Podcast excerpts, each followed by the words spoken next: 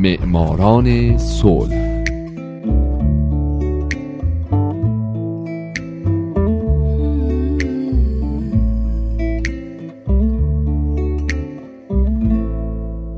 امروز یک شنبه است. اینجا رادیو پیام دوسته و حالا نوبت می‌رسه به معماران صلح.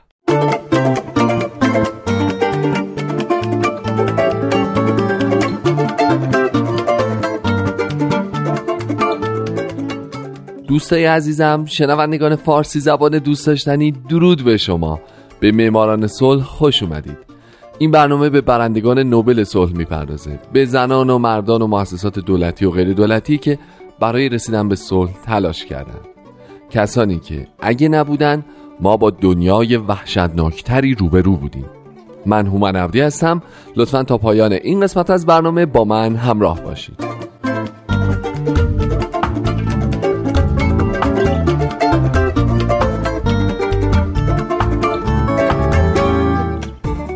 این هفته سال 2010 لیو شیاوبو.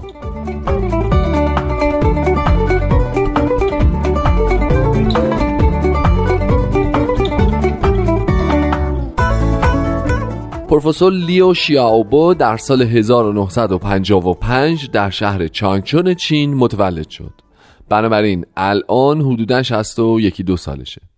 او نویسنده منتقد ادبی فعال حقوق بشر و زندانی سیاسی چینیه که در دسامبر 2009 به اتهام تلاش برای تضعیف دولت چین بازداشت شد و به 11 سال زندان محکوم شد.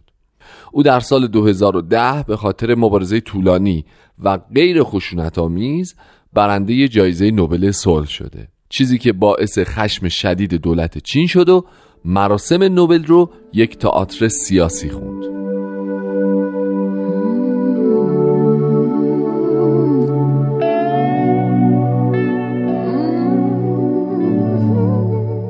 لیو تو یک خونواده روشنفکر متولد شد. بعد از اینکه دوره متوسطه رو در سال 1974 به پایان برد خونوادهشون رو به یک روستا فرستادن تا تو مزرعه کار بکنه. سه سال بعد تو دانشگاه جیلین تو رشته ادبیات چینی پذیرفته شد. در دانشگاه یک انجمن ادبی با نام قلب های پاک تأسیس کرد. بعد از اینکه فارغ و تحصیل شد در سال 1984 به عنوان محقق تو دپارتمان ادبیات چینی در دانشسرای عالی پکن پذیرفته شد. تو همون سال مدرک فوق لیسانس ادبیاتش رو هم از دانشگاه محل کارش دریافت کرد و همونجا مشغول به تدریس شد. دوباره تو همین سال ازدواج کرد با تاولی و در سال 1985 صاحب یک فرزند پسر شدن و اسمشو گذاشتن لیو تاو.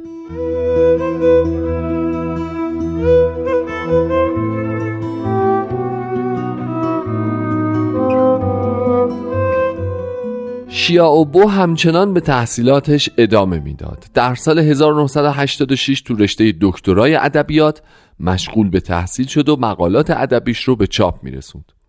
عقایدش بسیار افراطی و قلمش حسابی تند و تیز بود به همین خاطرم بهش لقب اسب سیاه دادن لقبی که حتما می‌دونید تو مسابقات اسب دوانی به اسبی گفته میشه که برد و باختش قابل پیش بینی نیست همچنین لقب دیگه اون لیو شوک هم بود چرا که نظراتش باعث شوکه شدن محافل ادبی و محافل ایدئولوژیک هم می‌شد.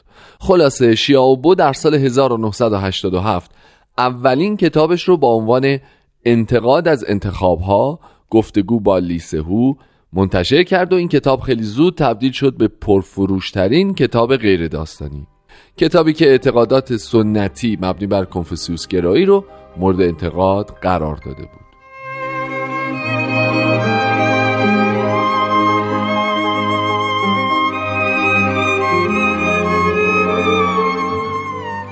در جوان 1988 لیو مدرک دکترای خودش رو در رشته ادبیات دریافت کرد.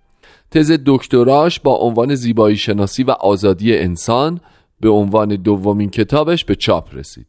مدتی کوتاه بعد از چاپ کتاب از او به عنوان محقق مدعو در دانشگاه های مختلف از جمله کلمبیا، اسلو و هاوایی دعوت شد و شیا اوبو تو اونا مشغول به کار شد. او در سال 1989 در تظاهرات ناموفق میدان تیانانمن شرکت داشت و تو همون سال کتاب سومش با عنوان ابهاب متافیزیک که مروری مقایسه‌ای بر فلسفه غرب بود به چاپ رسید اما کمی بعد از اون همه آثارش تو چین ممنوع شد.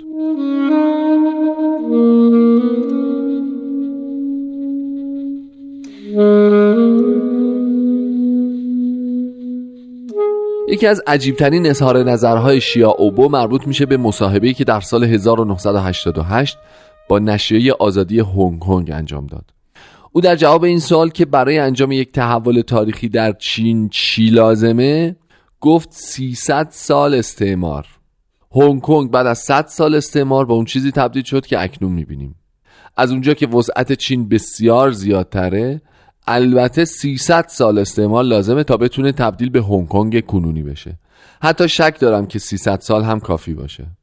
البته لیو چند سال بعد در سال 2006 اعتراف کرد که این پاسخ کمی بدون فکر و فلبداهه بوده. گرچه حاضر نبود به هیچ عنوان حرفش رو پس بگیره. با این وجود حرفاش به عنوان بیان افراطی عقاید بر علیهش استفاده شد. لیو میگه حتی امروز هم وطن پرستای افراطی از این اصطلاح برای زدن انگ خیانت به من استفاده می‌کنن.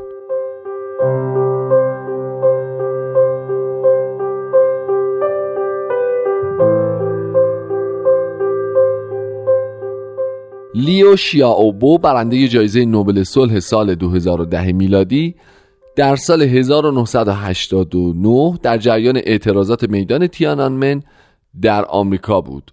اما تصمیم گرفت به چین برگرده و به جنبش بپیونده. بعدها به او لقب یکی از چهار جنزی میدان تیانانمن رو دادن. جنزی لقبی افتخارآمیز که در چین به افراد برجسته و شخصیت های برتر اطلاق میشه. همونطور که می‌دونین تو چهارم جوان این تظاهرات به قتل تعداد زیادی از دانشجوها منجر شد و این لقب به این خاطر به لیو داده شده بود که او تونسته بود عدهای از دانشجویان رو راضی به ترک میدون بکنه و به این ترتیب جان صدها نفر رو نجات داده بود.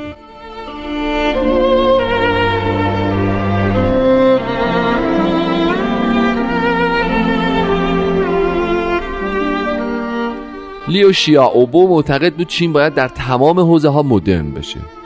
او آینده روشن کشورش رو در مدرنیزه شدن شدید می‌دید. سیمون لیز در مقاله‌ای که در مجله مروری بر کتاب‌های نیویورک چاپ شده بود نوشت که طرز فکر لیو نسبت به غرب و ارتباطش با مدرنیزه شدن بعد از سفری که در دهه 1980 به آمریکا و اروپا داشته به وجود اومده. توی این مقاله سیمون لیز نوشته لیو شیا اوبو در ضمن بازدیدی که از موزه متروپولیتن در نیویورک داشت به سطحی بودن آموختهاش پی برد و همزمان دریافت که غرب نیز به طور کامل پاسخگوی اوضاع نامساعد بشر امروز نیست. همونجا بود که رویای او مبنی بر اینکه غرب گرایی ممکن است بتواند چین را متحول سازد به طور ناگهانی در او پدید آمد. او خودش در آن هنگام گیج شده بود. او می‌گوید گرایش من به ایدئال سازی تمدن غرب از تمایلات ملی گرایانه من برای استفاده از غرب به منظور اصلاح چین ناشی میشه و این مسئله سبب شد که من از نواقص فرهنگ غرب چشم پوشی کنم. من در مورد کامل بودن فرهنگ غربی اقراق می‌کردم و نکات مثبتش را به طور مبالغه آمیزی جلوه می‌دادم و ضمنا در مورد خودم نیز همین رفتار را داشتم من به غرب نه تنها به صورت نجات دهنده چین نگاه می کردم بلکه آن را سرنوشت بدیهی و مسلم همه مردم جهان می دانستم.